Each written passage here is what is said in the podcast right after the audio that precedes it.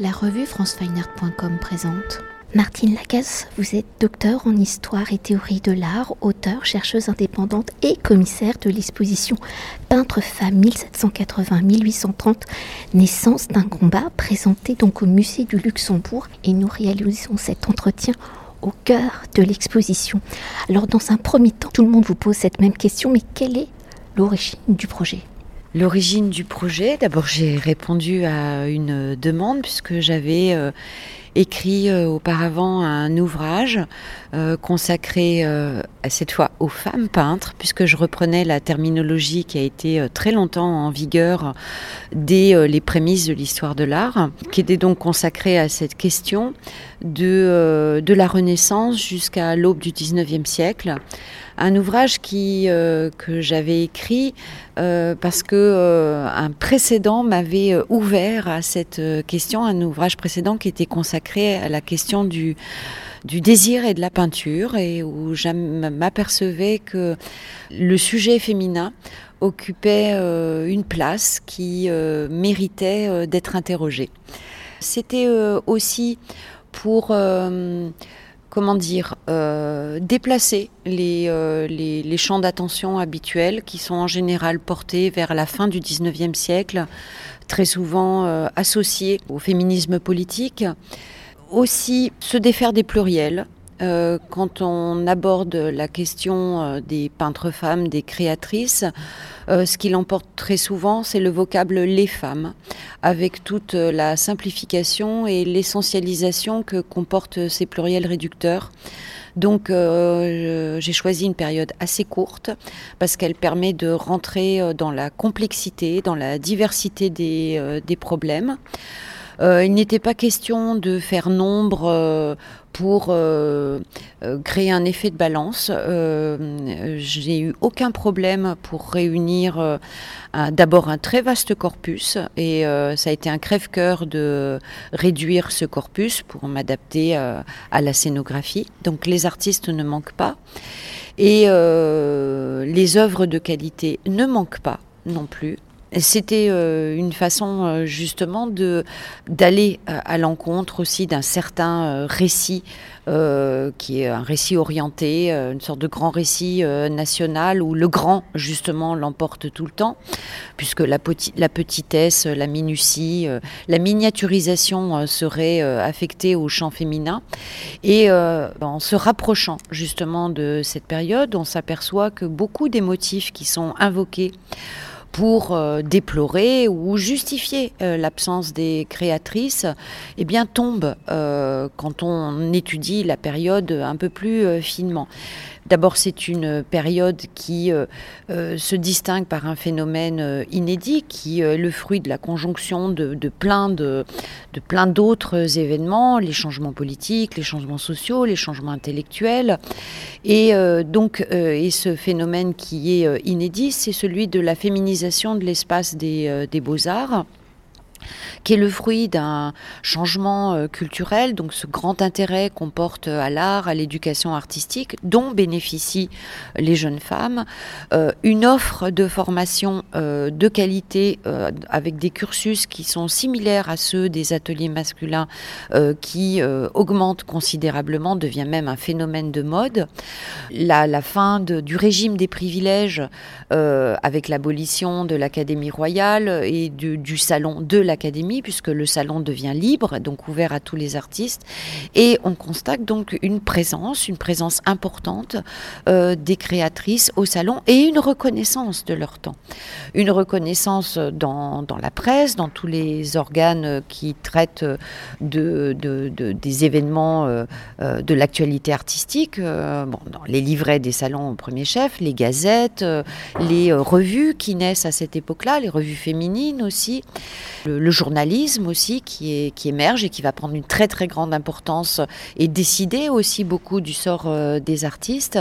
Donc elles sont présentes au salon, elles sont productrices euh, de, dans des genres divers et pas seulement ceux auxquels on pense qu'elles sont assignées. puisque au début du 19e, tout début du 19e, un tiers des exposantes pratiquent la peinture d'histoire. On peut dire c'est peu, puisque les deux autres tiers pratiqueraient les genres mineurs, mais les proportions sont totalement identiques en ce qui concerne les créateurs masculins, parce qu'on a affaire à un nouvel espace artistique, à un nouveau marché. Euh, les commanditaires, les mécènes d'ancien régime ne sont plus là pour euh, commander et absorber les, les grandes peintures d'histoire. On a un nouveau public qui a beaucoup d'appétence pour les scènes de genre intimiste, les scènes de l'histoire nationale, le portrait. Les femmes qui étaient euh, naturellement destinées, naturellement entre guillemets, bien sûr destinées vers euh, ces genres excellent et s'imposent sur la, scène artistique.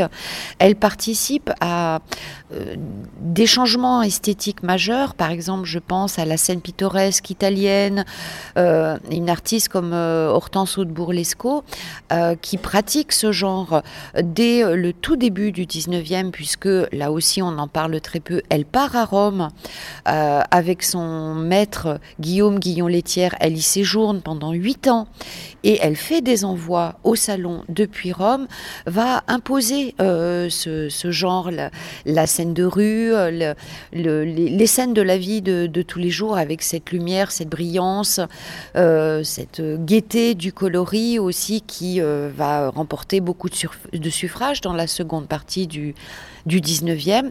Elle s'impose dans le portrait aussi. On a un très beau portrait de François Pouqueville par Henriette euh, Lorimier, qui est un portrait qui euh, précède d'un ou deux ans euh, le fameux portrait de Monsieur Bertin de, de Ingres, qui va le hisser à la tête de l'école nationale en tant que peintre d'histoire, qui aurait hissé le portrait à la hauteur de la peinture d'histoire.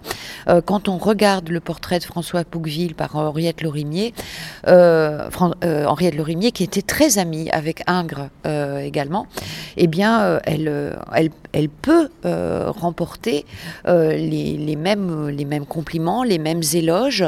Et si on n'avait pas le cartel à côté, on pourrait tout à fait attribuer ce portrait à Ingres. Elle a cette capacité à conjoindre euh, cette hyper attention au réel, à l'épiderme des choses, et en même temps cette tension vers euh, l'idéal, vers l'idéalisation qu'on rencontre justement dans les, euh, dans les, portraits d'Ingres, où le, trivial de la matière se frotte justement à cette tension vers l'idéal. Ce qui m'a guidée aussi dans cette exposition, c'était la volonté de, sortir justement de l'essentialisation euh, du féminin. Euh, et euh, d'essayer de, de, sortir de cette grille purement sociologique qui ne verrait dans les productions de ces artistes qu'une réponse, une réaction à, à la condition qui est la leur en tant que femme, que je nie pas, qui est remplie de contraintes, d'obstacles, de, de critiques, d'idées reçues qui sont très anciennes, qui s'appuient sur des principes dits euh, naturels. La période est intéressante aussi puisque le principe de nature tend à s'effacer devant euh, le système de référence que représente la loi, euh, l'État, la, société civile, hein, ce qui n'était pas le cas dans les sociétés d'ancien régime où la définition de l'être par la nature prévaut quand même. Et euh, oui, euh, donc de ne pas les voir simplement comme euh, en réaction à ce qui serait leur, être physiologique, biologique, mais de les aborder comme des peintres qui se posent des questions de peinture euh, au même titre, enfin qu'on reconnaisse euh, une, même une créativité euh, et une, autonomie, un statut d'auteur identique à celui des artistes. Elles aussi peuvent se poser des questions sur la picturalité, sur la transcendance, sur enfin toute cette approche esthétique qu'on a sans aucun problème euh, quand on aborde des œuvres de main euh, masculines, on peut tout à fait les avoir par rapport à des, euh, à des œuvres de main féminines. D'abord parce que quand on rentre dans l'espace de la création, on sort de la clôture du, sujet, de, de, cette identification, de cette identité très normée. Rentrer dans l'espace de la création, c'est accepter de se défaire de son petit soi pour rentrer dans cet espace, je reprends l'expression à Annie Lebrun, à son dernier ouvrage, dans un espace inobjectif, mais qui a une existence bien réelle. Et dans cet espace, dans ce seuil qui a une consistance, l'espace pictural a une consistance. C'est pas, pas une chimère, ça existe, c'est là devant nous. en même temps, ça a une matérialité. On ne peut pas euh, euh, s'en tenir à la stricte définition euh, des, des sujets comme ça identifiés, mis dans des catégories, et puis sortir surtout de ce pluriel les femmes qui veut tout et rien dire. Il se trouve que ces, individus-là ont choisi de devenir artistes, donc de travailler, parce qu'il y a la dimension du travail qui est importante, de s'interroger, d'affronter les difficultés et d'être aussi aux prises des euh, contraintes que la société de leur temps imposait à leur genre. Mais ça, ne fait pas le tout de leur réponse artistique. Il y a peut-être quand même euh, une... Cette exposition soulève une, question, c'est pourquoi, au fil du temps, l'histoire de l'art officiel les a-t-elle oubliés ces femmes? Alors qu'on le voit, hein, vous l'avez dit précédemment, pour préparer cette exposition, vous n'aviez eu aucun mal à trouver toutes ces œuvres, même plus qu'il n'en fallait, et d'une grande qualité. Mmh. Ben, je pense que le, le grand récit euh, national a besoin des grands hommes. Euh, des grands hommes, des grandes œuvres. C'est aussi pour ça que bon, on a euh, quelques grandes machines, des grandes peintures d'histoire dans l'exposition, mais là aussi cette période est assez méconnue quant à sa production elle est recouverte par, euh, par exemple, la figure tutélaire de, David, parce qu'on a aussi, aussi construit une histoire à partir de ce moment qui est euh, quasiment personnifié que serait la Révolution. Et euh, ça a dicté une sorte de rythme, une sorte d'allure au, récit historique où la, la, progression vers le souverain bien que représenterait l'extrême contemporain euh, le triomphe des démocraties, euh, voilà, enfin, hein, tout ce qui fait euh, le triomphe de nos sociétés européennes occidentales, eh bien, se ferait par rupture, par révolution, avec ce, ce, vocabulaire qui est très guerrier, de l'avant-garde. Hein. L'avant-garde, c'est un terme militaire. c'est le poste qui est mis à l'avant de la garnison, justement, pour s'avancer vers le terrain de la lutte. Euh, là aussi qui euh, euh, bah, tend à oublier les, complexités individuelles, les voies divergentes, et que s'inscrire aussi dans l'espace de production artistique, c'est faire avec des convenances, c'est faire avec autrui, c'est concéder, ce qui ne veut pas dire céder les productions qu'on a ici, on a aussi des œuvres d'hommes parce que j'ai tenu à ce qu'il y ait des, œuvres, des œuvres d'hommes également, euh, dans une proportion inverse à celle qui était euh, celle du salon et celle qu'on rencontre d'ordinaire mais euh, il y a une certaine homogénéité de style. On n'est pas forcément dans la rupture. Ne penser qu'en termes de rupture, que de grandes destinées, que de grandes actions. voilà, c'est aussi construire un récit qui est satisfaisant et qui est source d'identification patriotique, nationale, idéologique. mais bon, je voulais aller à rebours de alors pas forcément pour poser des certitudes, mais euh, pour faire ressurgir euh, le complexe. Euh, l'individu est complexe, il est traversé par plein de scissions. et c'est je ne sais pas si ça se ressent dans, l'exposition aussi, mais j'ai essayé de tenir une voie qui est une voie difficile méthodologiquement entre une approche esthétique, euh, ce qui serait une certaine philosophie euh, de l'art, euh, une éthique et en même temps l'histoire et la sociologie purement. Et très vite, moi je le constate aussi dans la, littérature qui est qui, s'intéresse à cette question, l'approche esthétique des, des œuvres est souvent laissée pour compte et ce qui l'emporte, c'est ce qui est du ressort du sociologique. Alors on s'intéresse beaucoup à la formation des femmes.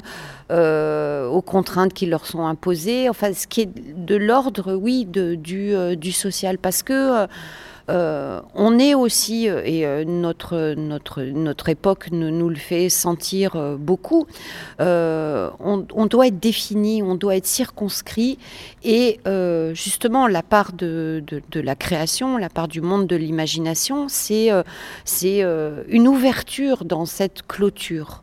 Et voilà, j'ai essayé de euh, pas forcément de tracer une route, une autre route, mais d'ouvrir euh, cette clôture du, euh, du, savoir et de dégager des voies latérales où, où on pourra aller peut-être plus librement.